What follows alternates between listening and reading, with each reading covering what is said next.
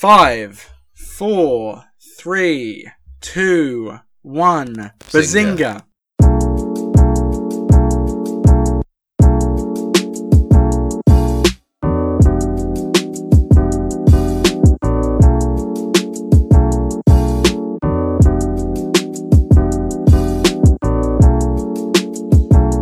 Hello everybody and welcome back to the Now Showing podcast. I'm your host as always, Sam Hoos, and I'm joined once again by my glamorous co-host, Lewis. Hello. Very upbeat today. Hello. Hi. Yes, I uh, have just got back to the pub for, after England beat Czech Republic one nil, and I am extremely pissed. So I'm going to try and navigate through the podcast without sounding too drunk. Um, however, it might be slight challenge, uh, but how are you doing today? I'm doing good, thank you. I've had a, a quiet, peaceful day. I've not really done anything, not had as much fun or excitement as you.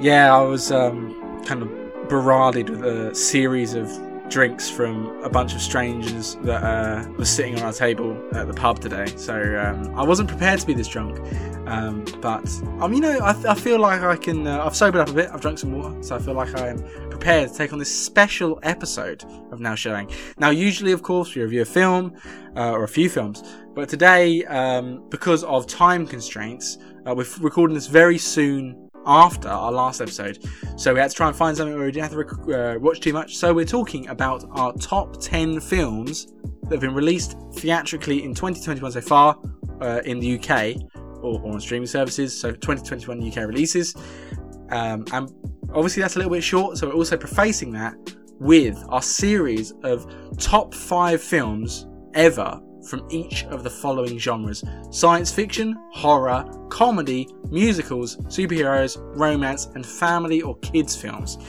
Now, of course, these lists would change every single day you asked us. Of course, these lists could mean a lot of different things depending on how you define each genre, and we'll get to that as we get to it. But we've decided to kind of go at it from, from a certain kind of our own mindset of what those things mean. So, for example, the comedy films, for myself, I haven't got the top five funniest films, but my top five favourite films that are comedies. Same with horror, not top five scariest films, but top five favourite films that are horror, and so on and so forth. So, before we get into all that, um, of course, we're recording this very soon after our last episode, so I imagine there's not much you've been watching, but have you watched anything since last episode? Uh, I've literally only watched one thing. I went to the cinema to see Saving Private Ryan, Uh, which was great, but also slightly annoying because I re- very recently rewatched Saving Private Ryan because I didn't expect it to be in the cinema.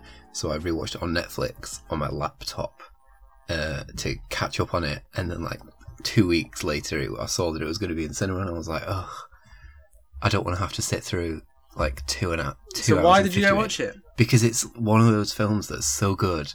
Like, I feel like it has to, I want to, I wanted to see it on the cinema screen. I couldn't pass up an opportunity to see it on a, on the big screen, especially the opening scene on the beach. I feel like I couldn't turn down an opportunity to see that. But I did contemplate mm. just watching the opening scene on the beach and then leaving, because it is a heavy film and I only rewatched it recently. And I was like, right, and maybe I'll just go after the beach scene so I can say I've seen the beach scene in the cinema. But then I was like, no, I can't bring myself to just leave. So I sat through all like two hours and fifty minutes of it, uh, and it was still really good. I just wish that I hadn't rewatched it very recently. Fair enough, fair enough, fair enough. Yeah, it's a great film. Of course, we reviewed it on the podcast ourselves, and you can go back and listen to that, how me, Jordan, and Isaac uh, thought that film was. And, of course, I had some serious criticisms about the ending of the film. Um, but, of course, it's, it's one of the all-time great war films, and um, maybe if we do another one of these and we talk about our favourite war films, maybe it'll come up. Um, but, yeah, uh, on the topic of the films I've watched, um, the other day I took a journey into London. I watched three films uh, in the cinema in, in a day, and I watched in three different cinemas.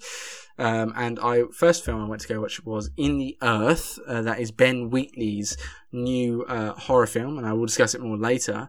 Um, but it stars Joel Fry, and it is a kind of psychedelic body horror mixed with the occult about the link between the earth and humanity and a kind of hive mind that lives within the earth. Um, and it is definitely has, it definitely incorporates a lot of other horror subgenres. Like, it's got some slasher vibes at points, um, but in a sense, very psychedelic, very cult. Um, but yeah, I thought it was, it was really, really good. Um, I was really, really impressed. I didn't really think much of it coming in. I didn't really know much about it. Um, but I was kind of shocked. And I've got to say that the psychedelic elements of the film really captured me and really kind of engrossed me. And, and I'm looking forward to a rewatch. Um, that was in a kind of dusty, um, old-fashioned-y um, cinema, uh, the Odeon in Covent Garden, that was kind of um, kind of submerged, and it was a little bit um, kind of say it was very damp smelling and very traditional. And then I went to the View in, in Leicester Square, which is very modern, to go watch the Top Gun, the nineteen eighty-six original, starring Tom Cruise for the first time. And nobody could prepare me for just how bad Top Gun was. I mean, it genuinely was awful. I mean, I expected a cheesy kind of fun romp from the eighties, very, you know, eighties soundtrack and such, um, with some fun and some shooting and, and Tom Cruise being, you know, you know, cheesy but, but funny. But it wasn't funny. Uh, it was just cheesy. The action scenes were boring. It was kind of stuck, you know, the whole film revolved around a very uninspiring love life, which I really didn't care for. And Tom Cruise uh, really hammed it up for the whole thing. I was very disappointed. I'm not a big fan of Tom Cruise, I've got to say. I'll probably give it kind of between like a three out of ten kind of range. Uh, I was really not prepared for how bad uh, Top Gun really was. And I've got to say, I really hope that Maverick, which is the sequel coming out this later this year, uh, is, is an improvement. And I finished off my day by going to the B F I, uh, South Bank, in the British Film Institute, to watch Citizen Kane, um, which is an all-time great film. We reviewed it on the podcast before. I watched it the first time for the podcast, but I got to see it, you know, in, in, the, in the B F I, and they give you a, an A four piece of paper with all the details of the film and reviews from the past and why it is respected and all these details of the film.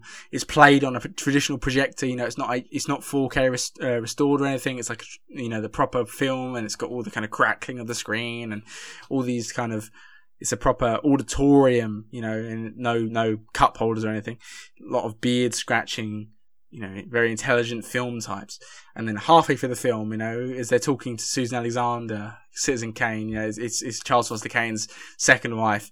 I just suddenly burst out laughing in front of everyone. Everyone looked around me, turned and stared at me, because I remembered um, the existence of the former B B C sitcom Citizen Khan, which kind of stuck in my mind. Um, but other than that, Citizen Kane is obviously an excellent picture and one of the all-time great films. And I've actually talked to you last week about how I think Citizen Kane is actually a bit underrated these days, because the reputation of it, it kind of has this reputation for being... It kind of it has a reputation where it's so good that it never can live up to the expectation. You know, that's yeah. the kind of, the reputation is that its reputation is high, but I don't think that's true. I think it lives up to it in all senses. I think it genuinely is one of the greatest films ever made. I think that, that, that label doesn't make the film any worse, because I think it completely lives up to it. You know, I, I think it truly is one of the great pictures of all time. The cinematography is off the charts. Uh, the screenplay is one of the best of all times. You can thank, you know, Mank from that, if you, you obviously you've seen the mm. film that came out last year. Um, And uh, the acting is, is excellent, especially from a cast that have never really been in many films before. You know, a lot of, almost all, if not all, of the actors in Citizen Kane were radio or theatre actors. Um, I just, you know, I've always talked about it before. It's just truly a tremendous picture, and I don't, I don't think it's it's any worse than the reputation it's given. To be honest, I think it fully lives up to it. Yeah, I think it has fallen victim to its reputation. I do think that it's amazing, and I do think it's one of the best films ever made, but when the first time I ever watched it, I expected it to be like leaps and bounds a- ahead of everything else. And I don't, I feel like there are many other films that are just as good as it, whereas its reputation has almost made it almost mythic. Like nothing could ever live up to the hype of Citizen Kane. I suppose it depends on your own perception of its reputation. Like, like I said, I thought of its reputation and still think of its reputation as it's leaps and bounds ahead of everything else that's ever been made. It's so much better than everything else, and I don't feel like it is. I just feel like it's just as good as many other films, and it's a lot better than many other films that are considered the best of all time. I, I think also you've got to think that it is nineteen forty-one, and therefore it is kind of revolutionary in its kind of existence and what it did for the change in the game. And a lot of that actually goes down to cinematography more than it does goes down to Orson Welles. Yeah.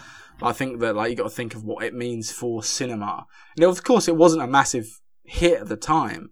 But I think, um, you know, a lot of what he did for, for, for even stuff at such, such, such lighting, you know, it changed so much of the game in so many aspects. I think that as well means that it deserves to be held up in the pedestal. It does, in my opinion, of course, but I just think it is that good. Yeah, it is great, and I do love it. I feel like whenever anyone says, like, oh, Citizen Kane is overrated, people think that they're saying it's bad. But I don't, I think it's just, I don't feel like it is so much better than no, everything else. Yeah. But it is, it yeah, is still like, amazing, it, and I don't want anyone to think that I'm, like, saying, oh, it's awful, it's awful. I'm not one of those edgy people that are like, oh, I don't like Citizen no, Kane. Yeah. But um, it is great. I just do think that a lot of classic films have that issue where their reputation becomes so famous that, like, the reputation is more famous and more well-known than the film, and people who haven't even seen it know how good it is or have been told how good it is, and nothing can ever live up to that. Right, okay. Fair enough, fair enough. Um, I guess I'd say we'd agree to disagree, but it sounds like we don't both think it's great. We both obviously do think it's great, but yeah, definitely. You know, to a different extent, of course. Um, but yeah, I was very blessed to see it in the cinema for the first time. I've only seen it on my, my I think it was my, I watched it the first time on my phone, I think. Wow. Um, but to, to see, I watched a lot of films on my phone, actually. I don't necessarily think it makes the experience that much worse. Yeah. Uh, I watched Three Billboards on my phone, and I still gave it a very good review. Yeah. Um, I am envious that you got to see it, like, it properly projected. Yeah, it was very nice. Um, but yeah, yeah, of course, that was those were the films that I saw this week. I've not gone to any of the Fast and Furious yet. um, but yeah, I'm going to ask you, before we get into our top five of each genre, I'm going to ask you a question that I don't, you're not prepared for. Um, but if you could choose any, if you had a cinema ticket to see any film tomorrow, if you could choose any film to see in the cinema, what would you go for? Because I imagine oh, it wouldn't be your favourite film, because that's that's Nomadland or whatever, because you've seen it in the cinema before, the same way that I wouldn't pick Baby Teeth, because I've seen it in the film before. Yeah. But what film, if you could see a film in the cinema, which one would you pick? Ooh. Very tough question, I know, to throw on you at the last minute. Ooh, that is so difficult. Obviously, there are, it, it wouldn't be my favourite film. It wouldn't be even, like, my top ten favourite films. Because I feel like if I had to see, if I could pick any film to see in the cinema, I'd pick one that I feel would need to be seen in the cinema to make it even better. Sure. And one that I've never seen in the cinema. And I'd probably have to go with something like Lawrence of Arabia.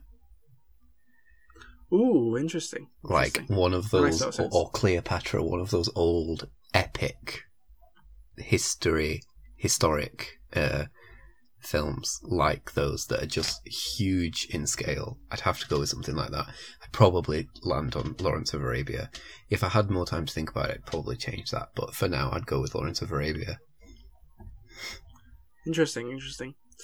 For myself, I, I think I probably maybe would go for one of my favourite films. Um, you know, I'm thinking maybe maybe Blade Runner, for example, would be great. But I think if I had to pick a definitive answer, I think two thousand one: A Space Odyssey. Because yeah, I think I, I don't know if yeah I don't know if you've seen it in cinema, but I know that it was re-released a couple of years ago, and Jordan saw it first time in, in cinema. Um, but I've not. I've just watched it on, on my telly at home, and the idea of watching two thousand one, you know, on that big big screen and the best quality possible, that and the sound, the sound, the speakers, you know, for, yeah. for that, you know, iconic music. Um, that would really really capture me. I'd, I'd love to see that film in cinema. Yeah. That's true, actually. That's that's probably up there.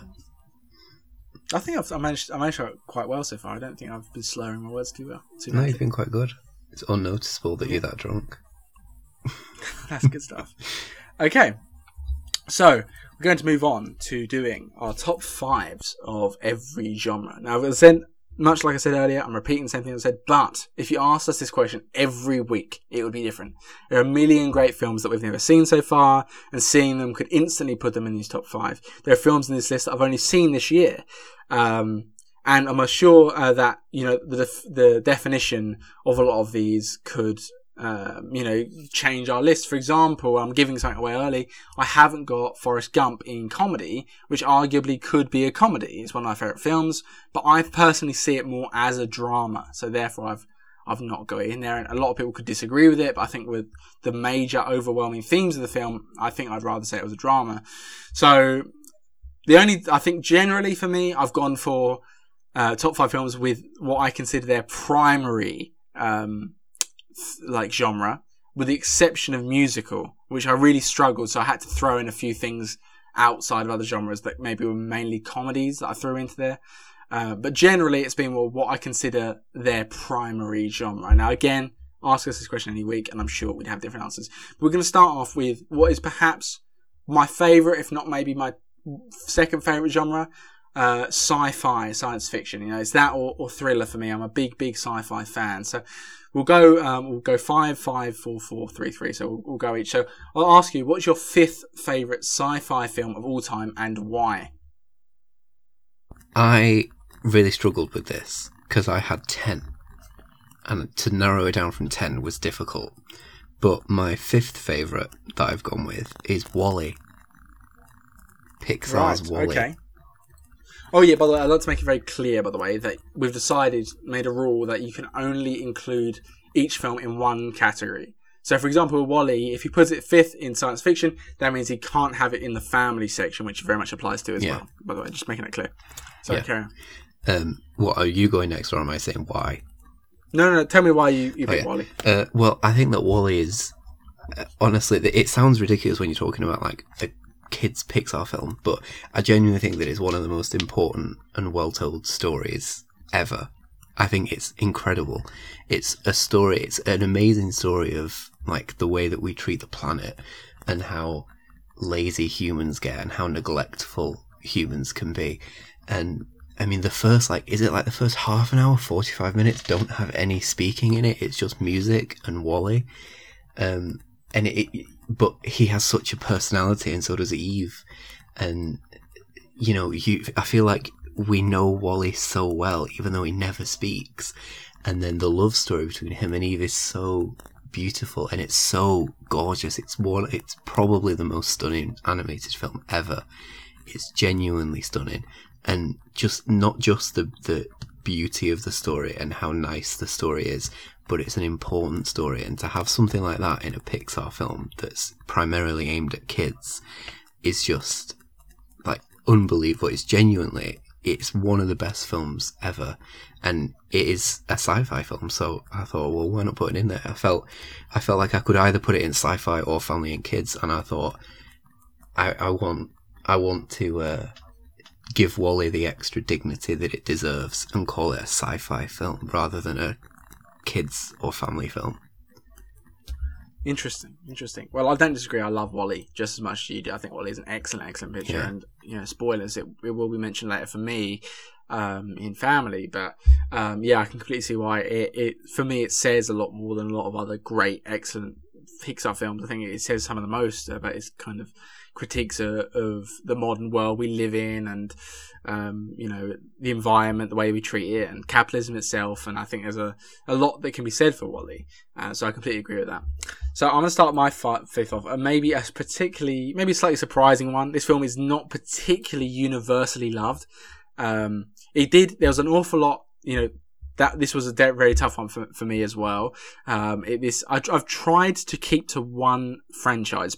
I've tried to not go for more than one franchise in the same list. Uh, there's a cut. I think there's one or two exceptions, but generally I've not gone for like two Star Wars films or whatever. So I've I've, I've missed out the likes of Blade Runner twenty forty-seven, uh, twenty forty-nine, sorry, um, or Inception. Nearly made it onto the list. It didn't. Um, Looper, which I think is an excellent picture, nearly made it onto the list, but it didn't. So at fifth, I've gone for a film that came out last year. I have gone for Christopher Nolan's Tenet. Ooh. Right? Now, this film is not universally loved, of course. This film very much is seen uh, by a lot of people as one of Nolan's weaker films. Now, I personally strongly disagree. I think Tenet is a film that is, most importantly, very, very entertaining. Um, I think it is... Uh, it works on a number of different levels. I don't think it is confusing to the point where it, it's like unwatchable like some people do. I think it contains a lot of very strong technical aspects that I think pushes it to the, the tops of sci-fi. Uh, the cinematography is excellent. The soundtrack's excellent. The acting is surprisingly good. Maybe Kenneth Branagh is a little bit, you know, you know, over the top. But other than that, it's, it's, I, I think Tenet well, for all the criticism it gets, I think Tenet is an excellent picture, and the, the sci-fi gimmick of the inversion, I think, is used to, an, to a, a very good degree. I think that the action that it creates, especially the scenes with uh, inside the Freeport, uh, are, are excellent. I think that this is one of Christopher Nolan's best. You know, that's a controversial statement, I understand, especially with a director that has so much of an established cinema, uh, filmography. But I, I personally enjoyed Tenet more than almost any of his films. I think that first scene in the Opera House is one of the best uh, scenes of last year and one of the best sci-fi scene- scenes, full stop. Um, I could watch this film a million times over. I think it's so rewatchable, and I think it's definitely set up to make some couple good sequels with uh, some of the more um, deeper dives into the background of Robert Pattinson's character. Uh, so I- I'm a big fan of Tenet, no matter how much anyone criticises it. I think Tenet's a cracking film, and it hits in my number five. Wow, that, surprised? I am surprised that it's made that far. I am a lover of Tenet, but I, I don't. I am in that group of people. I don't think it's Nolan's best, uh, and I'm surprised mm. that it, it's. Uh, if it is the only one I, I, from Nolan on your list, I'm surprised that it's the only one that's made it too. It's the only one that's made it in my sci-fi section. Yeah. It's not the only Nolan film that's made it overall. It actually is probably my second favourite Nolan film. Wow, um, but it, it's it's. I really really like Tenet, yeah. and. I don't hate on Inception. People seem to think I hate on Inception. Inception, I, I think, is a nine out of ten. I also think that Tenet is nine out of ten as well. It's just a slightly more enjoyable nine out of ten. Now, of course, very controversial statement, but I just connected with it more. You know, I felt yeah. like I could fit into John David Washington's shoes a little bit more than I could with Leonardo DiCaprio in Inception. And I felt like I kind of enjoyed the confusing ride a little bit more than I felt like I was dragged along Inception. Um, but again, both excellent films, and Chris Nolan is an excellent director, and his best work comes from sci-fi. I think that's all, we can all agree on that. Um, but yeah, so what's your fourth favourite sci-fi film? Uh, well, after my explanation, I realised that I have made a mistake. I announced my fourth spot instead of my fifth spot. So Ooh, Wall- really? WALL-E is my fourth spot, so I'll go back and do my fifth spot. Mm. In fifth place, right. I have what is probably a very hot take because it's very popular to hate on this film, but I recently rewatched it for the first time in a very long time and really, really enjoyed it, and that is James Cameron's Avatar. Really? Yes, I have. Interesting. In the past year, I have become an Avatar stan. I think it's fantastic. For years, I hated on it, and I was like, no one likes Avatar. It made loads of money because it was the visuals. No one likes Avatar. And I still think that's true. Most people don't like Avatar. It only made the money because it was three D, revolutionary. But it's still incredibly incredible. It It's a very, like, overdone story. Like, we've seen it so many times. Everyone uh, draws comparisons. Dances with Wolves. Yeah, exactly. It's There are so many films that do this exact plot. Some of them do it better, but I think that Avatar does it exceptionally well and brings in that sci-fi element to it of these aliens and this alien planet. And it, to say that it was made in two thousand eight, I watched it in four K uh, a few months ago, and to say that it was made in two thousand eight, the C G I more than stands up. The C G I, to say that they're not ju- it's not just C G I, it's one hundred percent C G I characters in one hundred percent C G I environments, and it looks photoreal, and it looks better than a lot of C G I in twenty twenty, in twenty twenty-one, and that is mind-blowing, that this C G I... I would say it, is, it has held up remarkably well. It has. I mean, even if you if you watch... Think of the budget that The Hobbit had, yeah. and those that C G I... ten years later does not look half as good. Exactly. Like, this film came out in two thousand nine, and oh, yeah. as much as I will criticise Avatar, and it would not get close to my top five, mm. the, C G, the the world that is created there is absolutely remarkable. Yeah, it's genuinely unbelievable, and I think that is just a testament to James Cameron, and I think people completely underestimate him as a filmmaker because... C G I is so commonplace now, but I feel like they're disregarding just how flawless the Avatar C G I is, and it's so good. But that isn't the only reason that I love it. I think the characters are really good, and I think the the way that the characters have go through this arc, Zoe Saldana is unbelievable in this film. Again, to say that she plays a character who is completely C G I, she is completely motion capture. Um, it's She's got such a solid arc, such a solid relationship with Sully, the protagonist. And there are issues with it.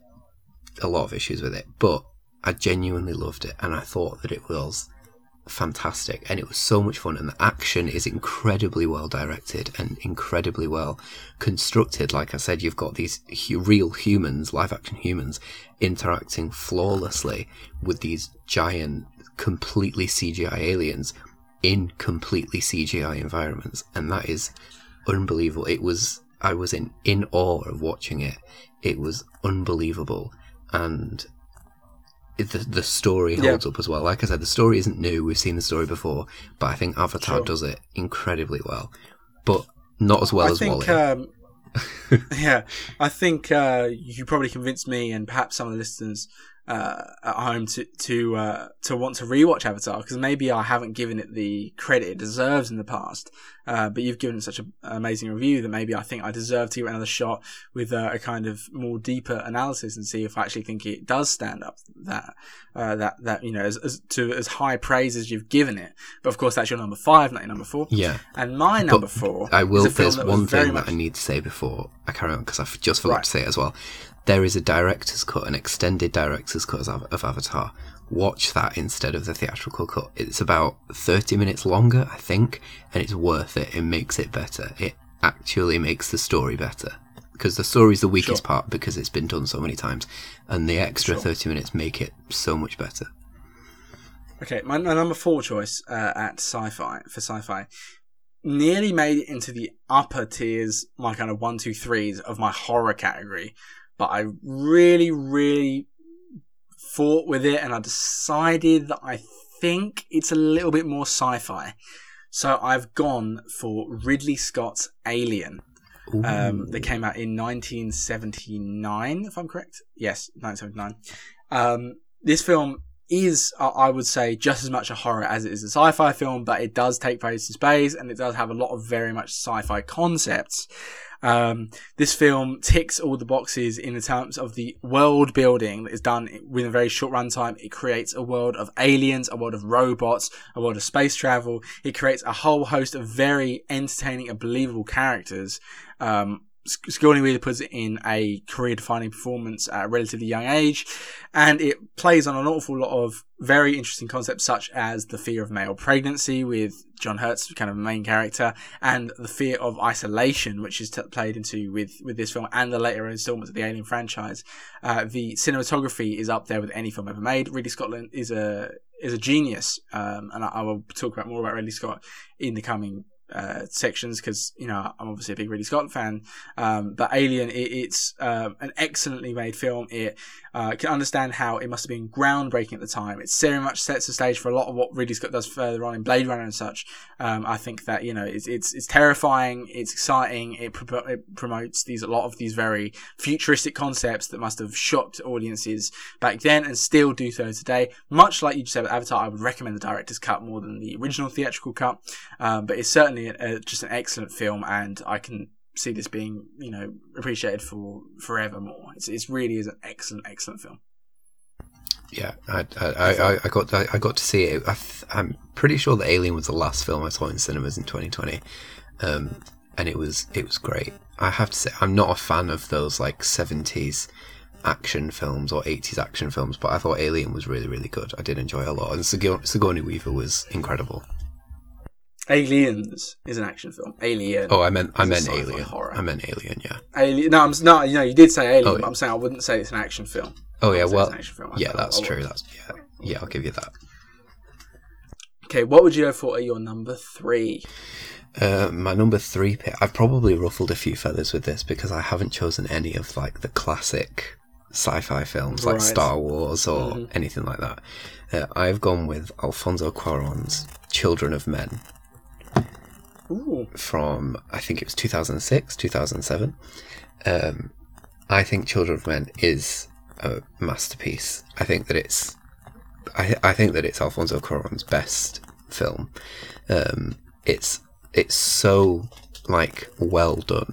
Like the cinematography is stunning. The uh, I I don't know if you've seen it, but that famous scene in the car where it's like a five minute long take. The where they don't cut the cameras and they're inside a car and the camera is swiveling around and moving around inside the car. as lots of chaos is going on outside, is genuinely stunning. The cinematography by Emmanuel Lubezki, who won the Oscar for Best Cinematography three times in a row for Gravity, The Revenant, and Birdman, um, is in- incredible. Again, this I think this is his best work as well. I don't think that Birdman is. I think Birdman is just the long take thing. But I th- I think that um, I think I guess this is a very bold comment, but I think that sci-fi is, is the genre that rests so st- the most strongly on cinematography. Yeah, I think that there's something so organic about cinematography that, that needs to be perfect to yeah. kind of. It's the, it's the idea that sci-fi is so unbelievable that to present the lens that which we see through as so you know perfect that like our minds could comprehend it in the best way. It, it really does. You know, yeah. This is the genre that needs the best cinematography. I agree completely. If you don't have, like, good cinematography, especially because a lot of sci-fi film, I mean, I don't think Children of Men is in particularly one of them, but a lot of them are kind of otherworldly and crazy, and you have to make that look real and believable and beautiful as well. Um, but Children of Men, in a way, in fact, no, I agree with Children of Men, with what you've just said uh, about Children of Men as well, because it's a dystopian world and you have to make something that's dystopian and dark and inherently bad. You have to make it look pretty and you have to make it look beautiful. And this does it incredibly well. I think it's got some great performances in it from uh, Julianne Moore and uh, what's his name? I can't remember his name. The lead. Uh, Clive Owen, that's it. Clive Owen. Clive Owen's great in this. It's it's so good. It's uh, I don't know if you know what it's about or if you've seen it, but it's yeah, I've not seen it. It's amazing. It's about a world where people can't, humans can't reproduce because of male infertility, um, and it's about really having a lack of hope because you know the film argues and the book on which it's based argues that um, hope.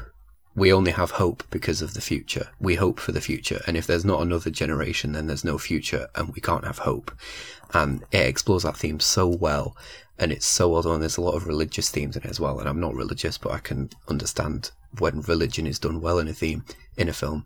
And it's done exceptionally well here. And this is Alfonso Cuarón, who's one of the best working directors. In my opinion, at his best, this is just flawless. Okay. I'm going to have to ask you to be a little bit quicker as we go along because we're taking so long in each section. Okay, that's fine. Um, okay, so moving on to number three, I have gone for one of the big ones. I felt like there needs to be one of the big cheesy genres uh, represented, and I have gone for the best of the Star Wars franchise. I've gone for my number three pick of best sci-fi film of all time. It goes for Star Wars: The Empire Strikes Back. Now, I have been on record of of saying that I think there are more bad Star Wars films than good ones. Uh, I'm extremely critical of the prequel trilogy. I'm not a big fan of The Force Awakens. Uh, you know, I've not really... I don't like Return of the Jedi that much. I've been kind of very critical on a lot of Star Wars films before. Um, however, I think that The Empire Strikes Back is um, an absolute masterpiece and perhaps is uh, underrated by film, you know, aficionados um, by the fact that it is in one of these kind of big, you know, overall, you know, cheesy Disney genres um, from being like, it's not represented as the actual masterpiece of, of film, which it actually is. Uh, I think uh, that The Empire Strikes Back stands out as one of the greatest films ever made, and I think that it comes from, you know, as I said, the one of the most key things in science fiction, more so than other genres, is the, the world building, because it's, you know, otherworldly by nature. Um, but Empire Strikes Back, within its rather short runtime, of course, helped by the excellent world building in the first film, um, you know, creates these, these amazing planets and, you know, of course, uh, Hoth, which is kind of the primary uh, setting of the early parts of Empire Strikes Back, is kind of iconic and wonderful and beautiful. Cinematography is excellent. And whilst having a very short runtime, much like the first film, um, the character of Darth Vader remains iconic and a lot of his best stuff is here. Um, I think that maybe retrospectively people have called Mark Hamill's performances as wooden uh, and said that, you know, like despite how good Star Wars is, that he's not one of the betters. I think Mark Hamill is excellent in this film. I think that, that so is Harrison Ford. I think so is, um, you know, Carrie Fisher, so is everyone in this cast. It really is a career best for George Lucas when it comes to writing. It's a career best from almost every one of the cast members aside from Harrison Ford when it comes to, to the acting. And I think that the, the the music is iconic. It really is essentially pretty much flawless here, um, and I think is the strongest of one of the most iconic genres uh, that we've ever seen. Yeah, I pretty much agree with everything you just said. I just didn't put it in for no reason. Sure, sure, sure. Again, as I said a million times, if we did this review, if we did this list every week, we'd have yeah. a different answer. But this is just what I'm feeling on the twenty-third of uh, June. Yeah. I forgot what month it was there. It is June. Yeah. yeah. Uh, yeah, I'd agree with pretty much everything you said about Star Wars there. But my second spot is... And at this, I've also gone in my second spot for one of the big classic ones, two thousand one: A Space Odyssey. It's just, like... That's your number three pick, or number two pick. It's number, number two pick. Number two, isn't it? Yeah. Yeah. Uh, I feel like it's just one of the classics. I don't even feel like it needs too much explaining. I feel like I should probably come out in here and say my number two pick is also two thousand one: A Space Odyssey. Oh, wow, that's that's coincidental. But yeah, I don't even know, like, where to begin. It's so... like, it's just, like, so unbelievable. It, it honestly, the first time I saw it, I could not believe that it was made in the sixties. It looks like a right. modern film. It's unbelievable yeah. how good this is. The production design, the sets, the costumes, the technology that they use to make this is unbelievably good. It's so modern. It's so it's held up so well, and the the themes that run throughout of humans and evolution is just unbelievable. I don't even know like where to stop or even start. It's that good. It's just. Of course, it's two thousand one. Obviously, it's going to be on this list. Right. Yeah, same. I mean, I w- I've only saw two thousand one for the first time this year. Um, I was very new to Kubrick. I'd only seen The Shining. Uh, I bought a Kubrick box set, and I've been watching through, and more Kubrick will come up on this list. Um, but standing, you know, watching it one by one and seeing the progression of this absolutely otherworldly director, it's insane the leaps he makes. Not like films are worse, but the leaps between genres that he makes, going from Lolita, which is a kind of str- kind of strange, you know, slightly comedy kind of tragidrama, mm. towards a comedy in Doctor Strangelove, and then to arguably one of, well, I think the second best sci-fi film ever made, onto whatever A Clockwork Orange is. Um, but two thousand one, it, you know, it's the only Oscar that Stanley Kubrick ever won. That's visual effects, and very much understandably so. It looks absolutely excellent. It stands up, um, you know, how many years on. Um, I, w- I saw somebody um, at the train station with a like a uh, a raincoat with his whole like the whole back of it was just the uh, a picture of um, the the like the corridor scene from oh, uh, yeah. two thousand one yesterday. Thing, it, it's iconic and it's beautiful and it deserves to be seen on the, as I said earlier, on the biggest screen and the best quality. Mm. Um, and as a story, it sums up the entirety of human existence, back from our you know evolution into human humanity from from apes up until the you know. The, the next stage, the final frontier, in an amazing story that kind of is a number of small mini stories.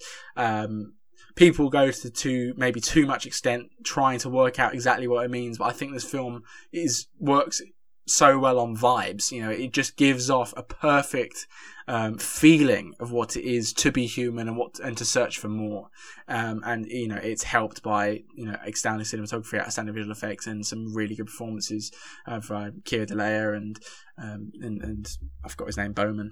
Uh, but yeah, and probably maybe the best soundtrack ever. Uh, it's just a great film. It's yeah. really really is a good yeah, film. I forgot even I forgot uh, to mention the soundtrack. Um, and the uh, Velcro shoes, of course. Yes. M- moving on to number one now. You'll go first, but I'm assuming you can probably guess what my number one is, but I'll let you go first. Yeah, I purposely omitted what your number one is because I knew that it would be your number one, so I thought there's no point in us both doing it. Right. Uh, but my number one is pro- possibly a hot take because a lot of people hate this because of the ending, but I've gone with Christopher Nolan's Interstellar. I think right. it's Christopher Nolan's best. I think it's got some... unbelievable performances from all of the cast, from Matthew McConaughey. Um, I've forgotten her name, but the woman who's in it, who's in Molly's Game, I can't remember her name, but her.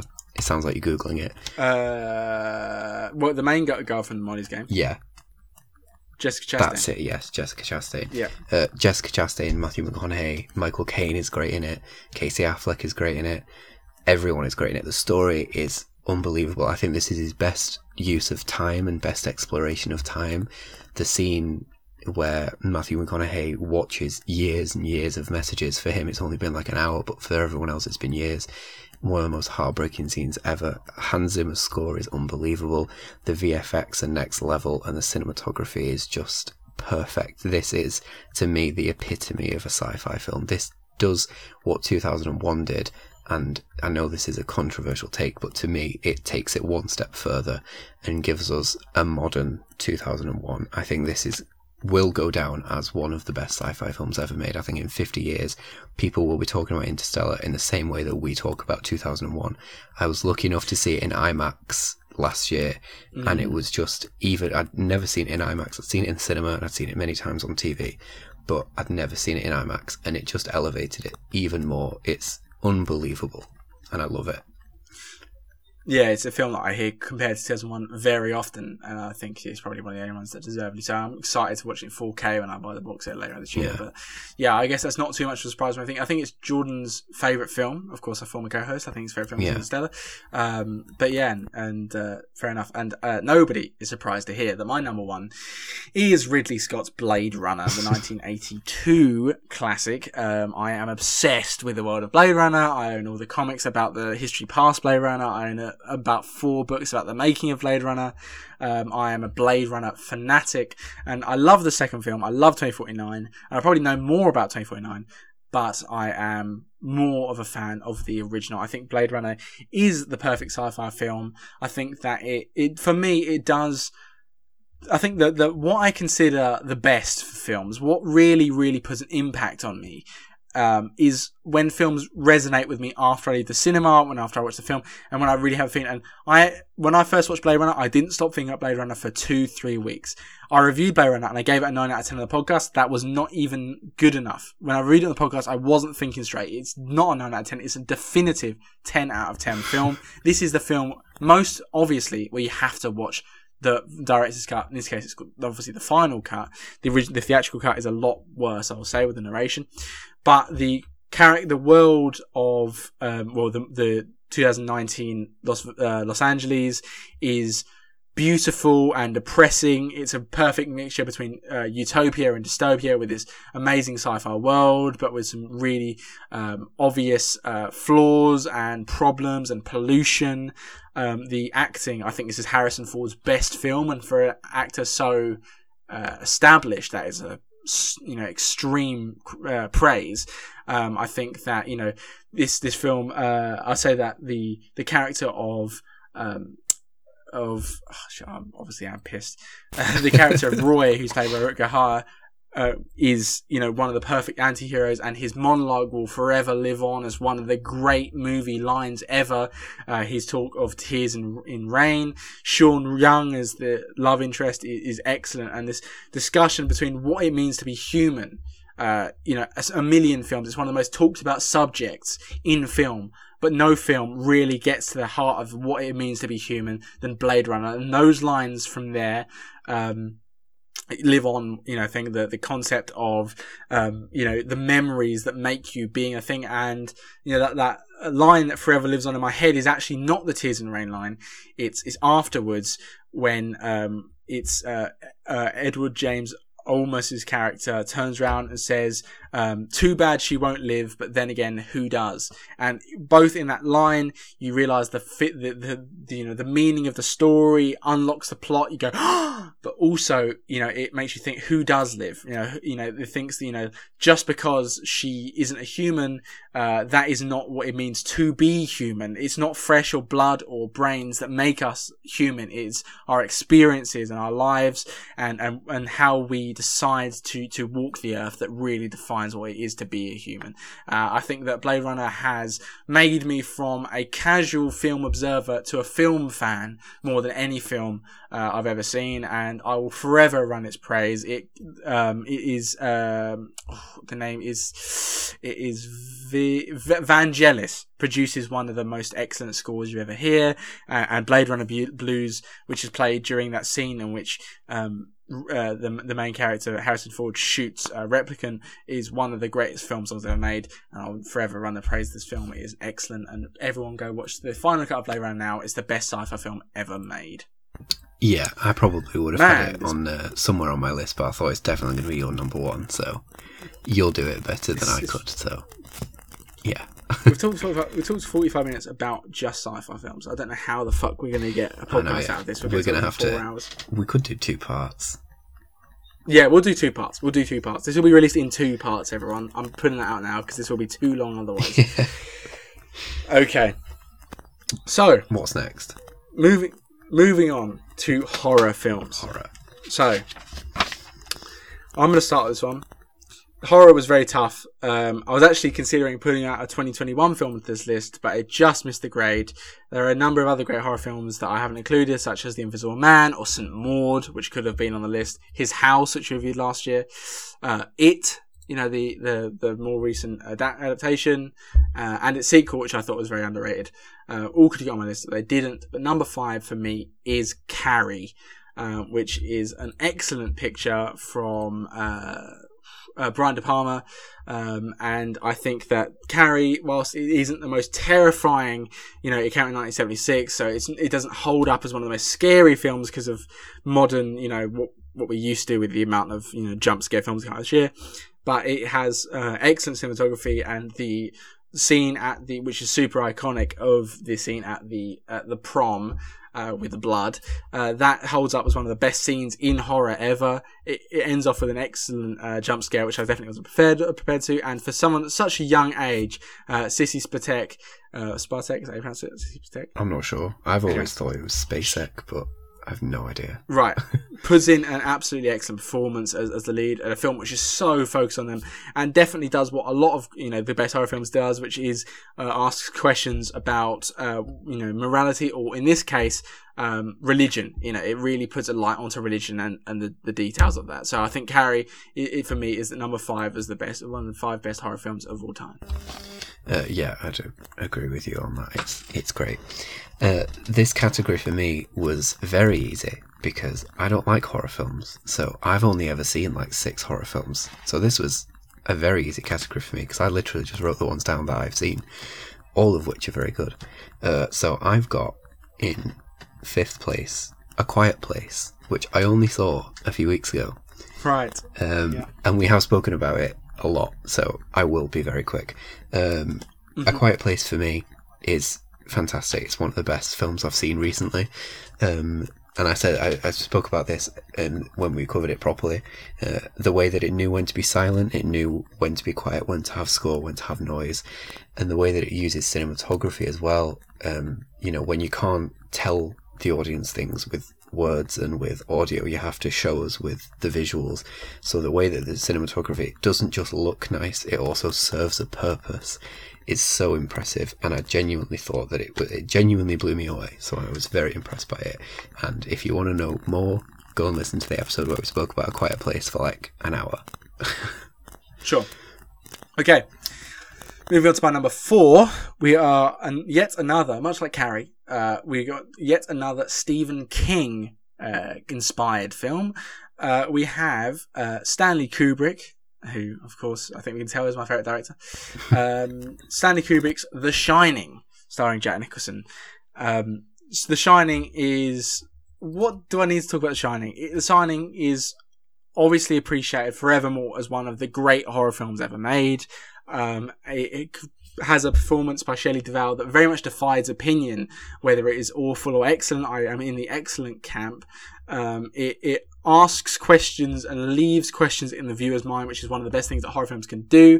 I think, I genuinely think that Jack Nicholson puts in one of the best individual performances in movie history here. I think Jack Nicholson is absolutely splendid, showing this kind of conflicted character. And, um, yeah, absolutely excellent film, um, absolutely excellent screenplay. You know, it's, you know, really presents the feeling of isolationism in that, that hotel, and that feeling of no escape. The snowy atmosphere is very much built up, cre- uh, very well, and has a lot of, you know, very iconic images which have inspired an unbelievable amount of, of uh, conspiracy theories in the future. You can go back and listen to our reviews of The Shining, uh, which is one of our first episodes, uh, with Johnny and Jordan, but I actually have since improved. I've since thought that, you know, Shining has gone up my expectations since that film, uh, since that review, sorry, and I think it's the fourth best horror film ever made. Um, What's your number four? I agree, it's The Shining. That's my number four as well. This might be a very really? quick category because uh, maybe we'll agree on these, because The Shining is also my number four. I agree with everything that you said. I think it's unbelievably iconic. The performance is fantastic. I also believe that Shelley Duvall gives one of the best horror performances ever. Uh, I think that she deserves an Oscar just for what she put up with on set, let alone her performance. She had to do like that take of her walking up the stairs like two hundred times, and uh, it's just insane. Uh, it's iconic, it's fantastic, it's tense, it's one of the many, many films that scares me, but this is one of the scariest for me, and I don't like horror films, so that's not saying much. Uh, but yeah, I agree with everything that you said. I think it's Uh, one of Kubrick's best. It's just incredible. Very, very nice. Okay, moving on to three is probably my most controversial pick of the category. Um, I have gone for the two thousand twelve film, who was directed by James Watkins, uh, The Woman in Black, starring Daniel Radcliffe. Wow. Now, this film isn't received particularly well. This isn't a film that has ever seen on lists of best horror films. Uh, however, it is one that is very much held dear to me. It's the first film that properly shat me up. um, and I've watched it a million times. It's one of the films I've seen the most times in my life. Um, I think Daniel Radcliffe puts in a performance better than any performance he puts in in the Harry Potter franchise here. I I think that Ciarán Hinds is an excellent supporting actor. It provides a very, very interesting story which takes a few unexpected twists. I think it is very genuinely scary. And of all the, the films that are generally out there to actually prod and scare you, akin to that of The Conjuring or whatever, I think this is the greatest of those. I really, really think that it is harrowing and cold and fundamentally British. And I think it is definitely an ode to some of those great Hammer horror pictures of the seventies. Uh, I think The Woman in Black is an excellent picture, and I definitely think that any horror fan should go out of their way to go see it. Maybe it's underestimated by both the horror community and the general film community, but it will always hold a very dear place in my heart. I think The Woman in Black is excellent. Um, well, I don't agree on that. but uh, fair right. enough. Okay, have you seen The Woman in Black? Uh, I have seen The Woman in Black. I watched it when when I was in school. It got put on in the middle of a science lesson, and I was terrified. Uh, but I had to sit right. through it, uh, and I didn't like it very much. But it did terrify you. It did terrify me, yeah. But it really doesn't take much to. Ter- I can't emphasize how little it takes to scare me. You're like, but we, I watched it on my own, and I'm happy I watched it on my own first, because if I watched it in school, I would have been so busy, like, being the hard man, that I would never appreciate yeah. it. But I do have fond memories of bullying Keris. Fun enough, in a science lesson as well, when they put it on. Yeah, so. You would have absolutely bullied me, because I was terrified. yeah. Um, I always feel sad that I didn't meet at school, so I could have bullied you, because you seem like the perfect target. You definitely would have bullied me in school. Michael Jackson's Thriller nearly made it on the list, by the way. What a film. Carry on. Uh, are we on to number three? We're on to number three. Uh, yeah, my number three is Silence of the Lambs.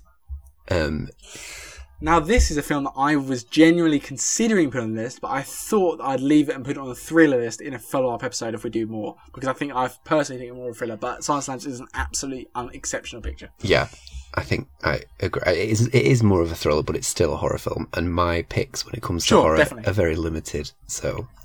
We may have to waive the rules a little bit. Um, but yeah, Silence of the Lambs. It's genuinely one of the best films ever made. It's stunning. The Anthony Hopkins, with like fifteen minutes of screen time, became one of the most iconic characters ever in cinema, let alone villains, let alone horror characters. Just one of the most iconic characters ever with fifteen minutes. He won an Oscar for lead actor with less than fifteen minutes. Unbelievable. Mm-hmm. Jodie Foster is mm-hmm. fantastic. You know, Clarice Starling is like this feminist icon, and you know, Jodie Foster portrays it perfectly. And the acting is great, the tension is great, the final scene with the night vision goggles, like Again, it doesn't take much to have me scared, but I was terrified. I was watching it on the edge of my seat, and I got I saw it in the cinema last year as well at Halloween, so I was properly terrified because it was a dark room during Halloween. It was scary. Um, it, it's genuinely just fantastic. Cinematography is great, the score is great, the writing is great, and the ending is also fantastic. It has one of the best closing lines of any film ever, where a cannibal says, "I can't talk right now, I'm having a friend for dinner." And that is just yeah. the best closing line ever.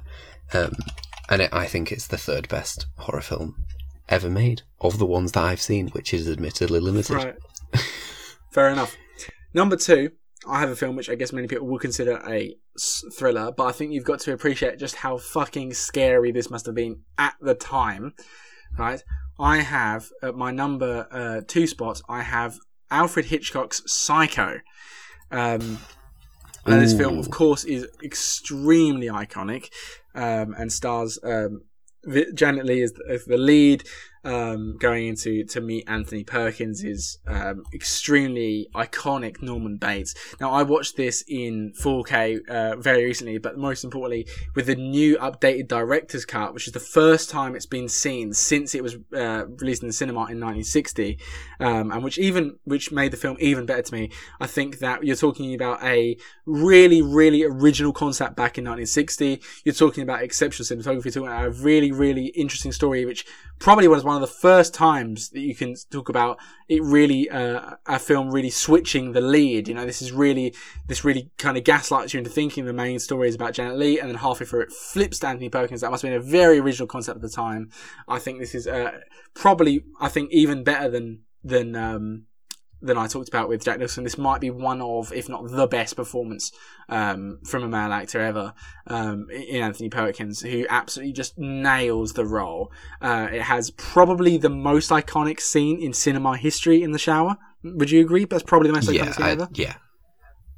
And I think it, it deserves all the praise it's given. Of course, it maybe misses number one based on the fact that the last couple sees the film and just them spouting exposition and just going, oh, this is what he did because he's such a psycho, and this is what he did, and this is what he did. Okay, that makes it drag a little bit better. But it is one of the times where that um, you truly care as much about the main plot as the side plot, and the side plot is so interesting, and all the performances are excellent, and Alfred Hitchcock at his best. Psycho is my number two.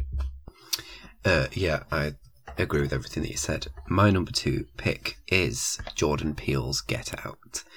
Uh, mm. It takes a lot to get me to go and see a horror film. I only ever go and see that. As you can probably tell from this list, these are all like very famous, very iconic horror films, because I'll only go and see it if I feel like it's... if it's something that I feel like I need to see, and Get Out was definitely that. All of the buzz that was around it, everyone talking about it, all the awards that it was winning, I was like, I am missing out on a big piece of pop culture here. I need to go and see it. And it didn't let me down. I didn't watch it in the cinema, and I'm glad, because that it would have scared me.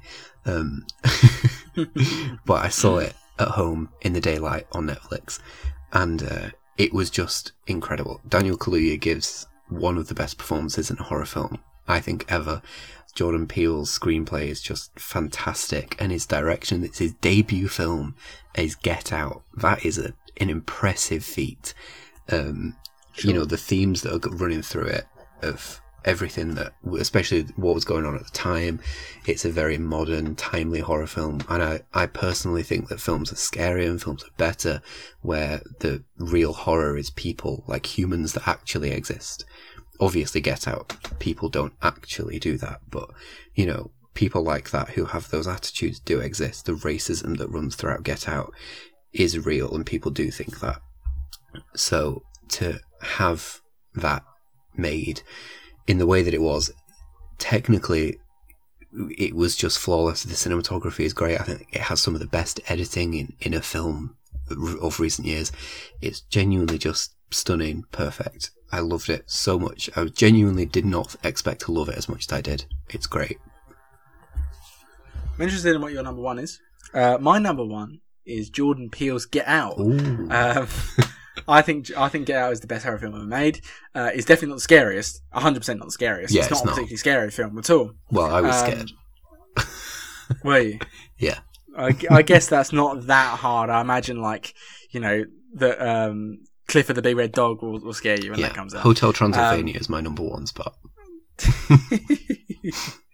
um, but I have been on record, and I've given a lot of superlatives, um, saying, you know, Jack Nicholson's best performance of all time. And I said, oh, actually, you know, maybe Anthony Perkins is.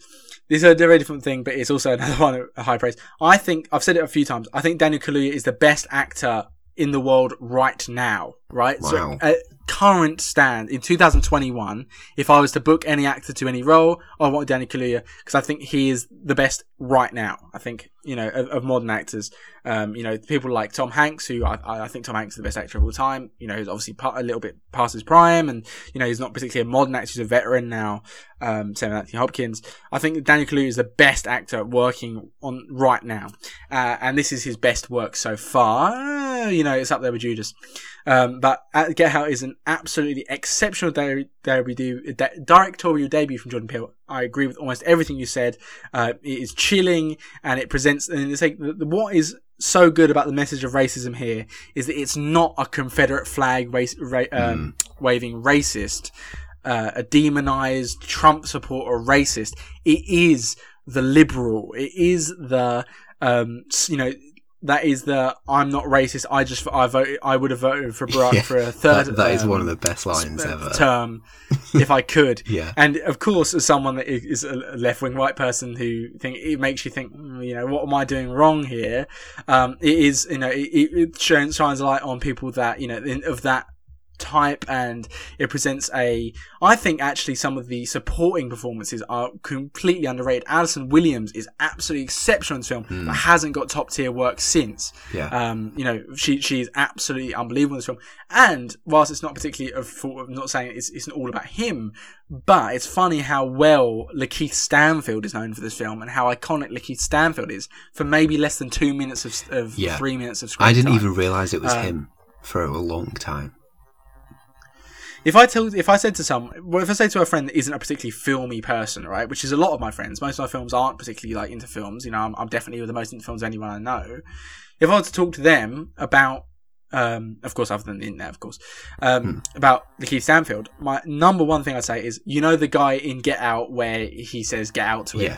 Yeah. Like that is what Lakeith Stanfield is probably most known for to the casual man. Yeah. Um, but yeah, it's it's, it's scary, and it's it's modern, and it's it's it's excellent. It's just it's. one of the best horror films ever made. I think it's the best horror film ever made, uh, and it, it's almost flawless. I think it's one of the. I think I gave it a ten out of ten on the podcast. Um, I particularly, ha- I might have some small issues with the end, similar to Psycho, but I think that it is uh, a very apt, a very current, and a very important story that is told in a funny way, a scary way, and in a way best done by the actors provided. Also, this is not the first time that Catherine Keener will appear on the list, or last time that Catherine Keener will appear on the list. Uh, yeah, I completely agree. I, I love Get Out a lot. Um, but my number What's one number spot... One? I'm very curious. My number one spot is Gus Van Sant's nineteen ninety-eight Psycho remake with Vince Vaughn. you, uh, you you have it. I was like, what, what, uh. right, okay. What is it actually um, then? It's the original Psycho, Alfred Hitchcock's Psycho. Oh, okay, uh, okay. Which okay. Is so strange. We've got one and two mixed, yeah, flipped. Because your second is my first, and my second is your first. Um, sure. But yeah, sure. Pretty much everything you said about Psycho, I should echo. Um, it was. It, it, like you say, it's, it's not scary anymore. Even for me, it's not scary. It was made in the sixties, but at the time, it was terrifying. There is terrifying. a haunting shot, and I don't want to oh, give yeah. any any. I don't want to give any spoilers to someone that hasn't actually seen Psycho, because, you know, even though it's one of the most iconic films of all time, not that many people have seen that many sixties films these yeah. days, because they don't get shown on telly as much. But the scene of his mother, when you first see his mother, is absolutely haunting. Yeah. I mean, the way it's shot, it's just one of those exceptional individual shots ever for me. Yeah, and it is, it, everything about it is flawless. And the, the shot of Anthony Perkins' face at the end, that one, again, is just mm, Anthony Perkins. Mm, mm. Uh, you know, you spoke about it, and I've spoken about it before. Anthony Her- Perkins, I keep saying, calling him Anthony Hopkins in my head. Anthony Perkins huh. genuinely gives one of the best performances ever. Um, I can't yeah. remember if we're talking about this after we recorded or during the recording last week, but he plays this man who seems so kind and so... Yeah, after. Com- yeah, so kind and sweet and innocent, but so Psycho at the same time, and it's so it, it's unbelievable. Like, because we know what's going on, especially because like everyone knows that he's the killer. Spoilers, but everyone knows that about Psycho. Um, that's not really a spoiler because yeah. everyone knows that. um, you know, especially because we know that when we're watching it, it's like, oh, it's so creepy when when she goes into his office and he makes her a sandwich, and he's sat there and talking to her, and there are owls and you know things stuffed, and it's like we're all watching it, and it's so creepy, and we're on edge.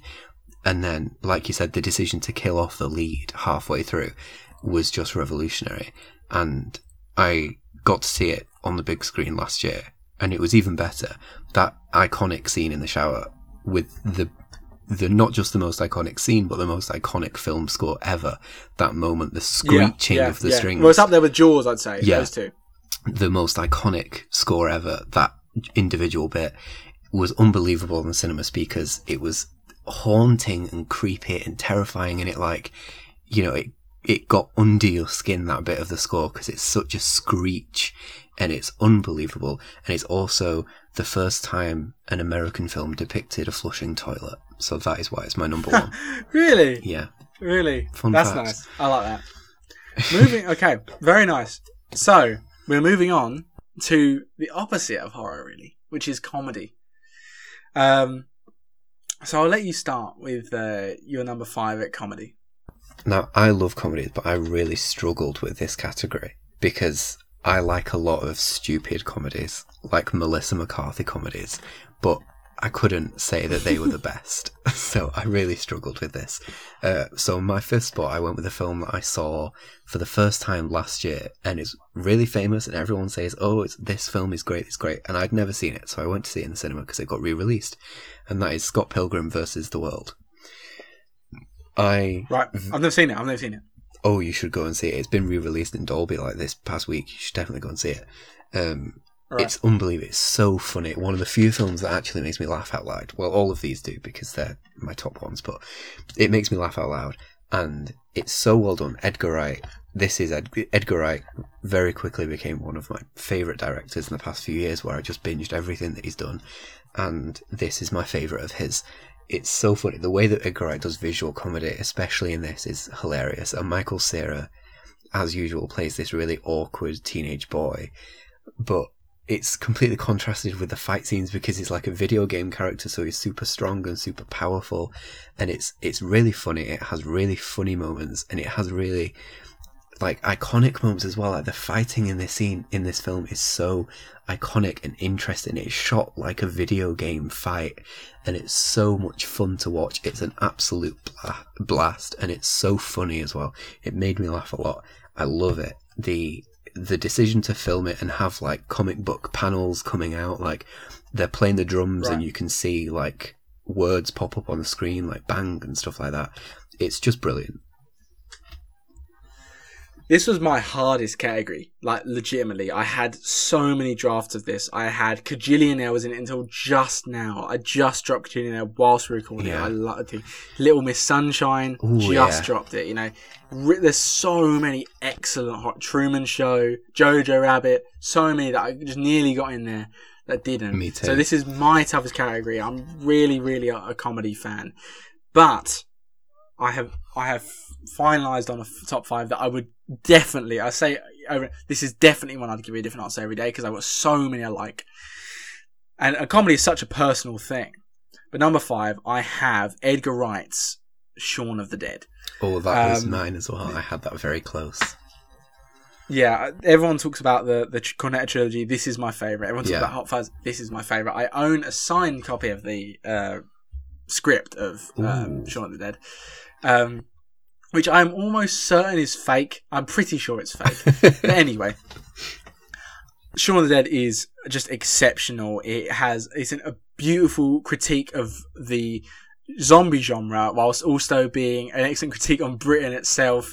Um, it's it's got an exceptional soundtrack. It has hilarious, hilarious lines throughout from Simon Pegg and Nick Frost. Um, I think that it, it's it's both a parody in the best way, and it stands up in its own right. Uh, I think Shaun Dead is an absolutely exceptional picture, um, and it's definitely it was on my it was in my um, uh, Desert Island D V Ds last year.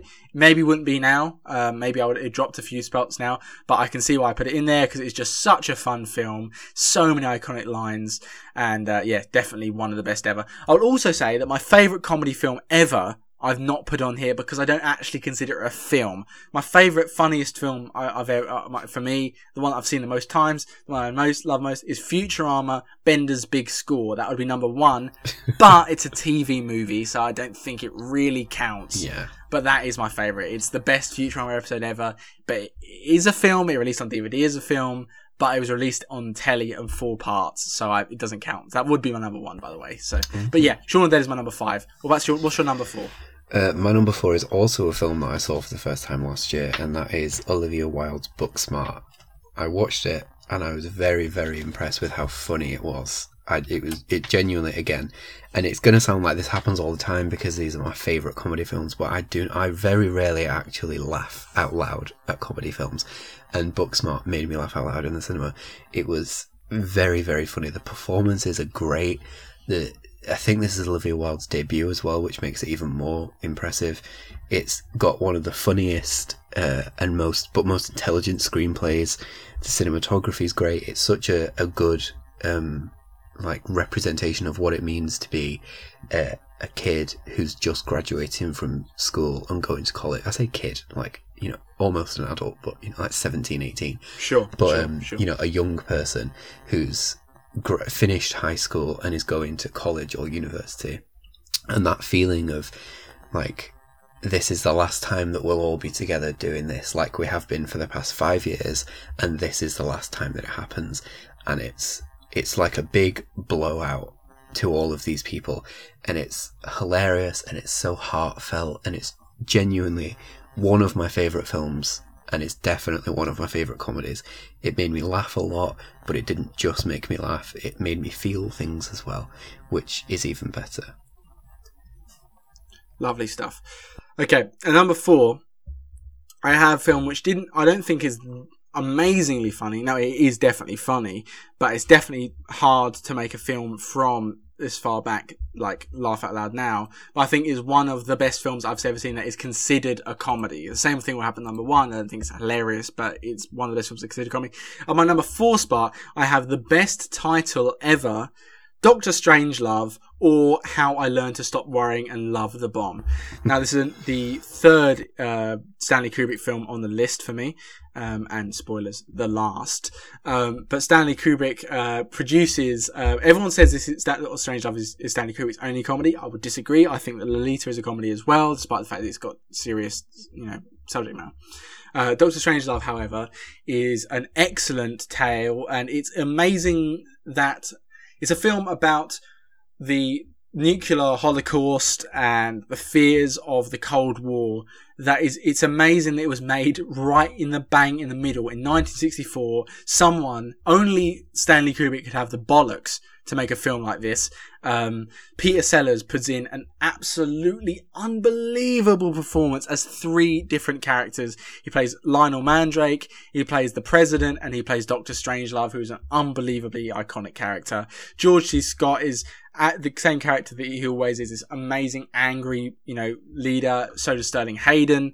It's, it's, top top performances. It's so surprisingly funny, this, you know, fifty-five years on, um and you know it tells a very, very apt and very, very consist like still relevant story of the fears of a nuclear war and, and big war, and is essentially uh, the most hilarious time capsule we'll ever find. Yeah. What's, what's yours next? I, I agree with that, and I also want to shout out to Doctor Strangelove. Like I was saying earlier, Silence of the Lambs has one of the most iconic lines. Doctor Strangelove also has the uh, "you can't fight in here, this is the war room," and that always yes, yeah, just yeah, completely makes me laugh. Yeah, yeah, yeah. uh, my number three is probably the least comedy one on here, but it is still a comedy, and that is the Coen Brothers' The Big Lebowski. Um, it's. Oh, that's mine. That's your number three. Yeah. That's my number three as well. Oh, that is interesting. Uh, I think that it's great. I think it's some of the Coen brothers' best work. It's they've I've always found them funny, and I find everything that they do funny. But in The Big Lebowski, it felt like the first time that they were trying to be funny, and they sure. completely pulled it off. And Jeff Bridges and John Goodman are brilliant. You know, Jeff Bridges is the dude. Is like the one of the most iconic things ever, um, and it, it makes me laugh so much. But it's it's it's got it's one of the few comedy films where the plot isn't comedy. It's a film about crime and ethics. Um, it's the same plot as every single Coen Brothers film, but it, but done in the comedy way. Yeah, it's done in an in an even more comedy way because it, it's so intelligently funny as well. It's not just slapstick. Funny. It's it's. I genuinely love it. It's one of one of my favorite. I love the Coen Brothers, and it's like top three Coen Brothers. It's brilliant. Yeah, uh, I agree. I, I think that um, it's an absolutely exceptional picture. We read it on the podcast earlier this year. I was a much, much bigger fan than Jordan, who didn't really get it, but I guess it's just to do with the size of his brain. But it has. Yeah, it's Jeff Bridges puts in a. a one of his best roles. It's, it's just so funny. Um, I think, you know, so it's, it's the only time that Coen Brothers have really stepped completely into the comedy vibe. But John Goodman and Jeff Bridges present this, this amazingly fantastical story in, in kind of a, a film which is the most advanced form of stoner comedy. Um, and yeah, it's just, it's hilarious. And it's amazing that it's the, um, it's, uh, the cinematography is done by, uh, what's his name? Roger Deakins. Yeah, it's it's, yeah. it's like stepping back and goes like Roger Deakins did The Big Lebowski. You know, it's like you know, and it's like that's that's a mad sentence to say. Yeah. Um, but yeah, no, no, it's, it's exceptional. The Big Lebowski, it's it's hilarious. I don't know why I, I, you say it's one of these comedy of the films that you suggested, but I think The Big Lebowski is an all-out comedy. I think it's a hilarious film. Well, yeah, that's true. I just feel like all the other ones are like just straight-up comedies, whereas I feel like the the Big Lebowski, it's a bit more crime. There's a lot of crime going on in it. And, yeah, sure. But it's still, it's I still think that very it, comedy. It's, it's a very common Coen Brothers thing to create these characters that are seen on screen for so little but mean so much. Yeah. And this film has a couple of them. John Turturro's character of uh, of Jesus, who yes. actually has spawned a spin-off very recently that I haven't seen. Uh, called Have you heard about this? Jesus no. Rolls. No. Yeah, he he. John, I believe John Turturro directed and starred in a spin-off based on that character last year called Jesus Rolls. Wow. Um, and David Thewlis's character, um, who who plays Knox Harrington, who's like a, yeah. an eccentric kind of lovey type. Both of them are in this film for less than ten minutes and are absolutely hilarious. So yeah, Big Lebowski definitely you know has justifiably stepped into both of our number three spots. What's in your number two spot? Uh, in my number two spot, I have Borat. Borat one. Number two spot, I have Borat two. Oh wow! Not Borat two. I also have Borat. I I uh, I love Borat. I think that Borat is a masterclass in satire. I think if you want to do satire, you need to study this film. It's an absolute masterpiece when it comes to satire. It's absolutely hilarious, and it manages to capture everything that's brilliant about Sacha Baron Cohen and his ability mm-hmm. to improvise in these real scenarios and be this ridiculous character around real people and do ridiculous things around real people where you only get one take to do it, and he knocks it out of the park every time. And the way that he uses this character and uses this satire to expose real people and the horrible things that they think, like, you know, he goes to a, a bull riding competition or whatever it is, and he's speaking to this man, and he gets this man to say all of these horrible things about gay people, and it's like, that is how you do sat- that is perfect, because you know that Sacha Baron Cohen yeah, doesn't yeah, believe these yeah. things, but he's saying these things to get other people to show them, and it's so funny, the ridiculous sure. stupid things that he makes people do, and it is genuinely an absolute masterpiece. And it is weird to say mm-hmm. calling something like Borat a masterpiece, but it absolutely is. one hundred percent agree. And I thought you'd be shocked by my Borat number two, Vic. I'm very surprised that you picked it as well. Borat is, is, is unbelievably funny. It's hilarious. And again, the whole thing is, when I was a kid, I watched this when I was very young, you know, two thousand six, I probably watched it when it came out. Yeah. Um, and I loved it then, because it's when you're watching it, you go, haha, look at the silly Kazakhstan bloke. Yeah. When you're twenty and you watch it and you go, look at the stupid Americans. Yeah. Um, uh, it's, it's exceptional. It's, yeah, the best that I think this is, I actually think that, that this isn't the best thing Saoirse Baron Cohen has ever done. I think this is America. Uh, who is oh, America? Oh, that's sorry. True. Yeah. This, this, this is America is the is yeah. The, um, I forgot about that Donald Glover song. Uh, but Who is America? I think is perhaps his best work. That's obviously very different because you've got the long form nature of a series. Yeah. But Borat, um, which is obviously a film, yeah, it's groundbreaking. It's hilarious and it holds up. The second one, it has a better story, and I think is a great film in its own right, but it doesn't have the actual uh, shock factor and hilarity that Borat, or as it's fully known, Borat, Cultural Learnings for Amer- of America for Make Benefit Glorious Nation of Kazakhstan. Even the title um, yeah. is perfect, and like perfect it's great. Satire it's, a, it's not. It's no Doctor Strangelove, but it's no yeah, Doctor Strangelove or How I Learned to Stop Worrying Another Bomb, but it is exceptional in the title. And yeah, I'm happy with agree with that. So what's your number one? Now, if this is the same number one, I'll absolutely, I'll get my cock out. I, I doubt that we have the same number one, because I've gone for one of the like. more stupid comedies that I enjoy but really makes me laugh. Right, it won't be this. My, the number one's not even that funny. Oh, right then. But yeah, carry on. Uh, mine is Game Night, Jason Bateman and Rachel McAdams' Game Night. That's the funniest thing on the list. What do you mean your number one's Game Night? I love Game Night. It My is number one's so The Watch. Good. The Watch? No, it's not actually The Watch. I, d- I love Game Night. I think that it is hilarious. It is so funny and it's so well made. Right. The cinematography is surprisingly interesting for a comedy film. There's this one sequence where it's like a five, six minute long take of these people running around a house chasing a Fabergé egg, and it's so well done for a comedy film. They could have just done it conventionally, but they decided to do this six minute long take that's so intricate because it's like these seven people running around a crowded house. And they do it all in a long take where they're throwing this egg, and they throw the egg and the camera follows the egg, and it's incredible. And it really makes me laugh. There's one scene where Rachel McAdams is trying to sterilise a wound that Jason Bateman has, and she pours vodka on his hand because they don't have sterilisation alcohol. And then they realise that they're doing this to get the bullet out of his arm, but then they realise there isn't a bullet in his arm, so they did it for no reason. And it is hilarious, and it just makes me laugh so much. So I don't care if you think it's stupid. I love it. I think it's brilliant, and it's my favourite comedy film. Fair enough. Okay, fair enough. Like, I actually haven't seen Game Night, so I can't actually. Oh, you judge absolutely it, so need to watch it. I actually... Okay, maybe it's brilliant. I will. Can do you know? Can you guess what my number one is? Do you know what my number one is? I don't know actually. It's not. It...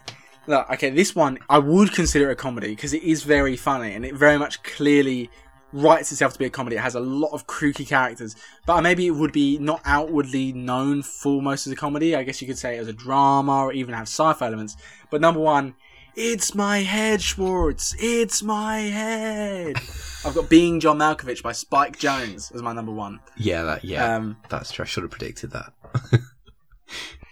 Being John Malkovich, man, I could talk for this film for a week. I fucking love Being John Malkovich. It's hilarious and it's well written. It has one of the greatest film concepts ever. I'm all about the concept. That's why I love The Truman Show. That's why I love Groundhog Day. I love kooky concepts, and the idea of going to go inside this, of being of going inside someone's head for twenty minutes and, and experiencing it is is great. But adding in the slightly niche, the slightly known, the slightly obscure comedian uh, uh, actor of John Malkovich is a masterstroke of comedy from Charlie Kaufman. It's it's you, they, they they they say in in the I've watched all the D V D extras on the Arrow release, and they say you couldn't do it with anyone. It couldn't be Being Brad Pitt. It couldn't be any. It has to be that level of fame for John Malkovich. Um, and it's it's wonderful, and it has some beautiful lines and the crazy world that the characters that, that, that you know um, Craig Schwartz lives in, you know, at home with with Cameron Diaz in, in their like, weird monkey field world. It, it's just wonderful. Catherine Keener has this cracking performance as this kind of bitch, absolute ultra bitch. Uh, John Malkovich playing himself is one of the only good examples of that. You can't find many good examples yeah. of people playing themselves well. John Cusack leads the role, but has the excellent line, "Nobody's looking for a puppeteer in today's wintry climate." um, it's just it's it's a it's a wonderful film. It's directed excellently. It's written beautifully by Charlie Kaufman, who obviously steals the show with his writing.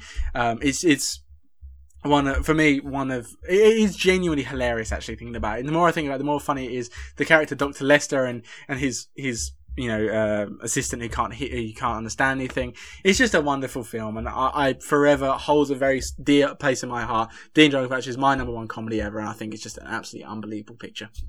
Yeah, I agree. It's great. You big, big. Do you like being on John Malkovich? Yeah, big, I think it's great. John? I agree. It's one of the best concepts ever. The fact that the, you yeah. know, it, if they chose John Malkovich of all people, just this random actor, yeah, yeah, yeah, is brilliant. Mm-hmm. Yeah, it's it's good, it's good, and I, I I like the idea of them having to convince John Malkovich to do this film. That, yeah. That's one of the best parts of the film, like the idea they had to like talk him into it. Um, but yeah, and it's John Cusack's best role, which, you know, he's been in a lot of films. Yeah. So, but he's not been in a lot of good films. So mm, yeah, you know, definitely stands up pretty high. Moving on to probably my hardest role, and maybe one that you had some of the most fun with, which is musicals. Now, this is one where I really stretched the definition of musical in a few a, a few instances, um, because I don't watch many musicals. I don't love that many musicals. I said last week I, I've liked more musicals than I've, I've disliked, um, but I've just gone for kind of a film where a lot of the songs are memorable, or they randomly burst into song and they expect you to kind of accept it, right? So prepare for some things, especially number three, which maybe isn't that seen as a musical, um, but okay.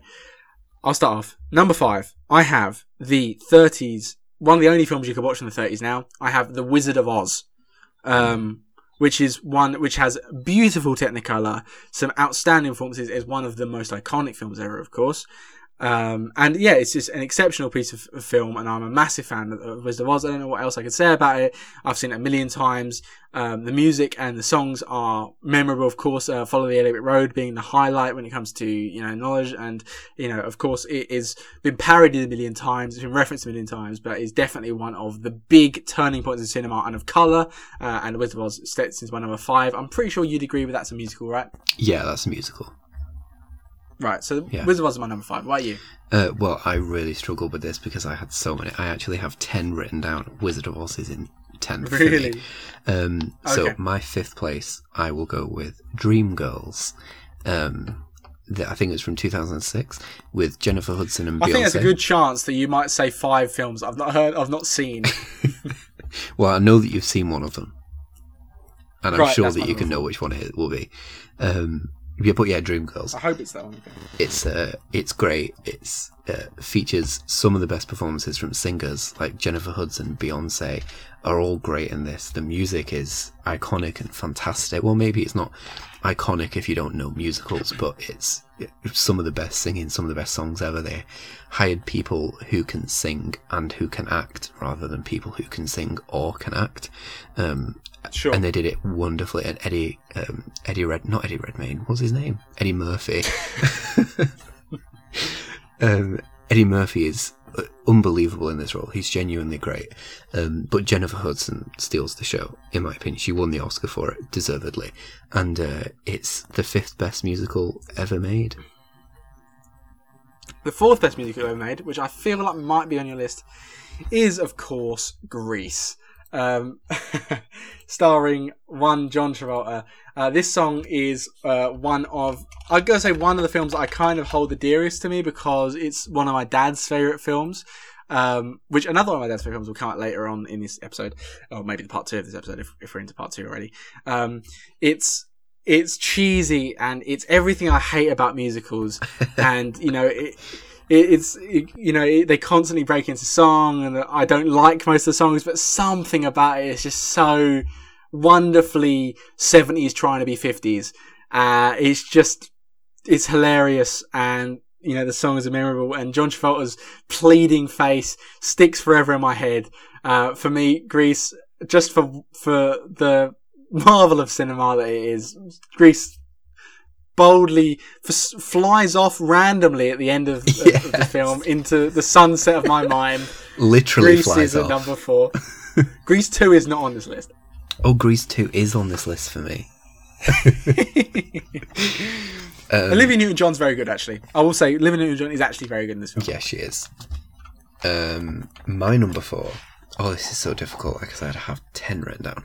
My number four is the Rocky Horror Picture Show, which uh, I've never seen it, but uh, what's wrong with that? I've never, because it's just like, you've got to be a wanker to like that shit. Why? It just comes across as like the people that go to watch it like a million times over and like, hey, let's do the no. time warp again. Fuck off. That's uh you got uh, maybe one day I'll watch it. You've not even seen I it. Matched with some, I'm, I matched with someone on Hinge the other day, and I was like, what, "What's your favorite film?" And they were like, "Rocky Horror Picture Show." And I was like, "Unmatched." But no, it, it it it's great. It's really funny. It's like a comedy musical, one of the few good comedy musicals. Um, Tim Curry is fantastic in this. He's so good, and one of the iconic performances of one of the many iconic performances of Tim Curry and Susan Sarandon. It's it's really funny. The music is great. The acting is great. The production design is great. The screenplay is great. It's a um, what's it called? It's a cult classic. It's uh, it's just great. I love it. It's so much fun to watch. It's uh, it really is. It's just a lot of fun to watch. If you can get past your blind hatred for it, you should watch it. Completely and unjustified, man. Blind hatred. Yeah, this is why people assume you hate intru- musicals. Because I hate Rocky Horror Picture Show for no reason. I haven't seen it. So. I'm going to introduce my number three with a reciting of the song. Okay. Oh God. Here's a little one that I knocked off in the Caribbean. Isn't it awfully nice to have a penis? Isn't it frightfully good to have a dong? It's swell to have a stiffy. It's defined to own a dick from the tiniest little tadger to the world's biggest prick. So three cheers for your Willie or John Thomas. Hooray for your one-eyed trouser snake. Your piece of pork, your wife's friend, your Percy or your cock. You can wrap it up in ribbons. You can slip it in your sock. But don't take it out in public or they'll stick you in the dock. And you won't come back. Thank you very much. Wow, well done. And number three, I have Monty Python's The Meaning of Life. Now, this film, of course, is not considered generally a musical. However, it contains like ten songs yeah. and is constantly filled with some of the most iconic songs. Now, this is seen as some of the like the weaker side of Monty Python's back catalogue and is compared, probably is generally considered maybe the worst compared to the likes of The Life of Brian and... um The Holy Grail or, you know, Flying Circus. But I actually controversially think it might be their best, or at least one of their best. I absolutely adore The Meaning of Life. I've seen it a million times. I've went through a period of a few months when I was about twelve of going to sleep to it every night. Like, I used to put it on in the background. I think the songs are hilarious. I think this is some of the funniest stuff that they do and some of the least kind of annoyingly that's so random comedy that they do that perhaps is slightly unbearable in Flying Circus. Uh, and the songs are just so good. I mean, the, the, the, the Galaxy song, the Penis song, it, and it's got some amazingly hilarious sketches like Mister Creosote. I think that it, it actually has a meaning, a, a, a kind of overarching, um, kind of general theme that connects the, the songs in a very, very smart way, um, and I think that even though it's a much mature form of, of Python, I think it, it, it, they grew with it, and I really, really think it's their most underrated piece of work. Uh, I think Monty Python's Meaning of Life is hilarious, and I definitely think it does count as a musical because there's so many songs in it. Yeah, yeah, I'll, I'll give you that. It's a musical. Uh, my is this third? I think this is third. Yeah. Have you seen? Have you seen it? Uh, I have. Yeah, I think it's really funny. Are you a fan? I am a fan. I don't yeah, think it's okay, their best, nice. but nice. I'm also a fan. Okay, fan. That's good. That's nice. Um, my third pick is con- very controversial, controversially, although it shouldn't be, is the High School Musical trilogy, or if I have to pick one, High School Musical you two. You have to pick one. High School Musical two. High School Musical two. That's your pick. That's your pick because you can't go for three. Because otherwise, I'd have gone for the whole of Star Wars. Okay, High School Musical two is fair enough. The peak of music. It's the peak of acting. I've not seen it, right? I've I've not seen it, and we've talked about this, I think, off-pod, about how I've never seen it. Yeah. But I actually think that I can't say many films I've never ever heard anyone speak badly about High School Musical. Exactly. I've never heard a single person criticize High School Musical who's seen it. And even the films, my most, like, painfully super straight, like, oh, I wouldn't say that kind of shit, mates. I've never heard anyone criticise High School Musical. I've got to get around to watching it. They're brilliant. They're so much fun. They defined my childhood. They were fantastic. And High School Musical two, one of the rare examples where the sequel surpasses the original. They build on all of the themes from the original, and then they go further with it. And it's about growing up, and it's about love and romance, and it's about moving on, and it's beautiful. And the songs are fantastic, iconic. The songs are fabulous. So, joke for those who have seen High School Musical two. Um... It's it's all great. It's it's just brilliant. It's so much fun. Disney Channel original movie. So much fun. It's brilliant, and I love it. It has some of the most fun Disney characters, some of the most fun Disney musical numbers. The choreography is great. The direction is great for a Disney Channel film. The cinematography is surprisingly good for a Disney Channel original movie from like two thousand seven. It's It's brilliant, and it's it's stood the test of time. People still love it. People still talk about it, and I unironically love High School Musical too. It's brilliant. Nice. At number two, I think we've got a, I think a film that you probably, if I said to you I'm done top five musicals, this is probably the only one that you'd be like, yeah, he's definitely gonna have that in there. At number two, I've got a film so good that I can forget that John Legend is in it. I've got Damien Chazelle's La La Land, starring Ryan Gosling and Emma Stone. La La Land is amazing. I watched it the first time this year because uh, I put it off for so long because of the musical aspect of it. Um, Chazelle, of course, I'm an absolute super fan. I think, you know, Whiplash is, you know, my, one of my top five, five favourite films ever. Uh, but La La Land, you know, his, his kind of properly musical endeavour um, is a completely different take on the love story. Um, it caps off with two great performances. I think Emma Stone is wonderful in this, and Ryan Gosling, you know, one of her actors. Um, it is, you know, it's, it's funny, and the music is memorable, and it really steps into, um, basically films have made me like jazz so much. Um, because every film about music seems to be like jazz, um, but it's wonderful. And you know, there is com- there are things like, oh, it's a you know a white person trying to make me like jazz and all that stuff. But you know, take away the, the you know the, those those kind of things, and it, it's you know it's an excellent. And I think it you know it's definitely a love story. It's something that's very close to Chazelle, and you can tell that in in the in the feeling. And it's very wrapped up in, in cinema itself and the music. La La Land, you know, I'm sure you know I, I won't be surprised if it was in your kind of top two.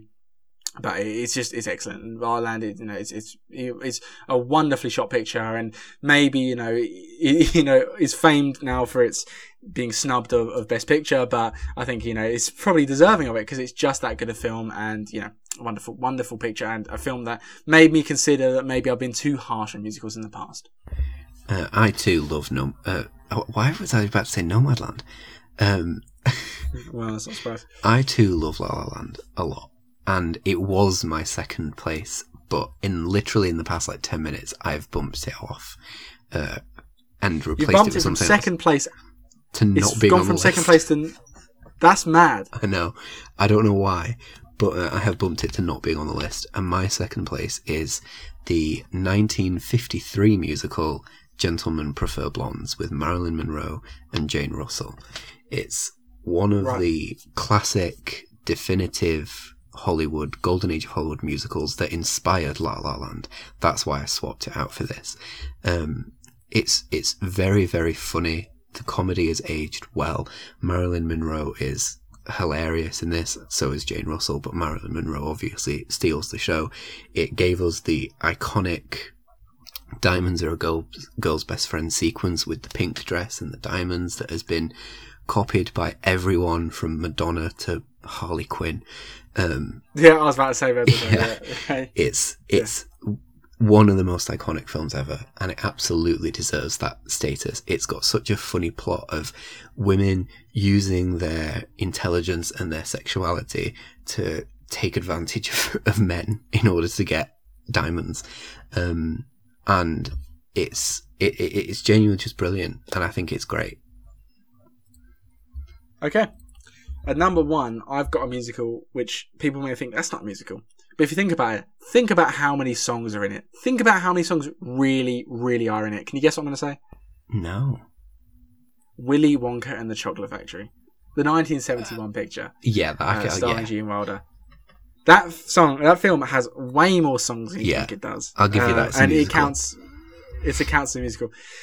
Willy Wonka's Chocolate Factory is is a film which, you know, once again, if it feels like I'm saying the same kind of superlatives, favourite, best, this, that, because a lot of these films are films I hold close and films that I do consider, and I have put in this because of performances, um, you know, so a lot of these are in my favourite performances. I think Gene Wilder puts in one of the best comedic performances ever, especially uh, from an actor who perhaps it wouldn't have usually been seen by a child, you know, audience, and wouldn't be expected to be involved in musical numbers. Um, you know, I think Gene Wilder is excellent, and always I love the, the producers that could have been on my com- com- uh, comedy list as well. Uh, but Gene Wilder is excellent. But Willy Wonka, the songs are iconic. Um, World of Imagination is, is you know one of the, the my favourite film music songs. Um, the Candyman is, is is amazing as always. Um, a lot of the um, performances from the younger actors are extremely uh, impressive. The that that early seventies kind of new age of, of Technicolor is just so beautiful that it looks it hits you so strongly. Um, I think Willy Wonka, you know, it, it maybe you, you people listening to this grew up. This is just a kind of little kind of kids film. When you watch it back now, you just realise just how good it is as a picture. Okay, it might take seven hours to get to the actual Chocolate Factory, but that build-up really pays off when you get to that kind of fa- fantastical world that you can only imagine would have been a million miles away from the pretty grim life that a lot of people grew up in late sixties Britain, early seventies. Um, and yeah, it's it's it's an excellent picture. It, you know, an ensemble cast, um, a lot of which aren't are particularly known, but of all of which are recognisable from the performances in this film. Uh, the songs are wonderful, and yeah, it's it's a truly excellent picture. It really is one of my favourite films ever. Uh, it's the only film I watched on my birthday this year, because that, that I really, really want to watch it. Um, yeah, Willy Wonka Chocolate Factory, number one, number one best musical of all time. It's just excellent. If I didn't put it on here, it would have been pretty damn high in the comedy list, but I or, or family list. It's just an excellent picture. Willy Wonka is my number one, easily. Yeah, I have to admit, when you first said it, I was like, that's not a musical. But then I remembered, like, there are a lot of songs in it. So, yeah. There are so many songs. Yeah. The more you think about it, the more songs are out there, loads. Yeah, exactly. At first I was like, that's not a musical. And then I was like, oh, wait, there's one song in it. And then I was like, oh, no, there's that one as well. Oh, and that one, and that and one. And I want to say, I want to say that even though I am a super ultra fan of of of Willy Wonka and the Chocolate Factory, I don't think the Charlie and the Chocolate Factory, the, the more recent one with Johnny Depp, is that bad. I think okay, no, it's I not as good, obviously. I think that it gets a lot of unfair criticism. I think it's actually a very good film. I do. But, I think it's yeah. pretty good as well. Yeah. Uh, my number one musical. You may know it. You may guess because I spoke about it a lot. I went to see it last week. Is Chicago? Is it Chicago? It is Chicago. Yeah. yeah. yeah. I love yeah. Chicago. Uh, I spoke about it last week, so I'll be as brief as possible. But um. It's it's just brilliant. The music is some of the best musical music ever. It's the it's the pinnacle of like jazz music.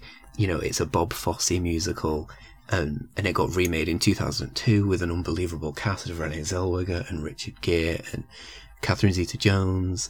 And it's an, it's such a good story of, you know, celebrity criminals where people get famous for being criminals, and Roxy Hart, using who's played by Renee Zellweger, using that status as a celebrity criminal to become a star because she wants to become a star. And then that's contrasted with Velma Kelly, who is one of the coolest characters ever, and Catherine Zeta-Jones just completely steals the show in Chicago. Um, and she is a kind of an aging star who's past a prime, who's having the limelight stolen by, from her by Roxy Hart. And then eventually Roxy Hart becomes the aging star, and it, it's a cycle, it's an endless cycle about how these women are just used, and then as soon as they're no longer the most, like the fresh meat, they call it, then they just get thrown back into, like, the system, and that's it. They get ignored after that. It has some of the best songs, some of the best acting, some of the best cinematography. The way that it handles music as well is very different from most musicals. It's very evident that it's a Broadway musical. They just, it's almost like they stop being a film and become a Broadway musical. They even shoot the songs on a stage with an audience, um, and that's how they show them to you in the film. They don't sing on set. They sing, it cuts from them being on set, and then they're on a stage in front of an audience, and that's a really interesting creative decision, and I love it, and I think it's fantastic. Hi, Future Sam here. Just saying that this podcast was very long, like three and a half hours long, so I decided to split into two different episodes, uh, one that we're releasing now and another one in a few days' time, and that will be talking about our favourite romance films, our favourite superhero films, our favourite family or kids films, and crucially, our top ten films of twenty twenty-one so far. So a lot of kind of names we've already talked about on other podcasts, but also some very uh, surprising additions, ones that we haven't talked about before, uh, both from me and Lewis. Uh, that will drop in a few days, of course. If you want to follow the podcast, and do so at Now Showing Pod. If you want to follow me, it's Sam H Media. Lewis at L J W R underscore all on Twitter. But if you want to follow us on Letterboxd, it's at uh, it's Sam Houston, and Lewis is L J W R. If you uh, want to listen to us, you should, can uh, give us a five-star review on iTunes. That's the best way to support the podcast. Uh, we are proud to be members of the Music City Driving Network. You can follow their website, um, Music City Driving, where they have a number of different podcasts, including films such as our own, and the Film Optics podcast, the Driving uh, podcast. Uh, you can check out their music podcasts, like fifty years of Music, or Fancy Football, like Fancy Football Roundtable, and you can find them on Twitter at M C D I Pod. Thank you very much for listening, and we'll see you next time.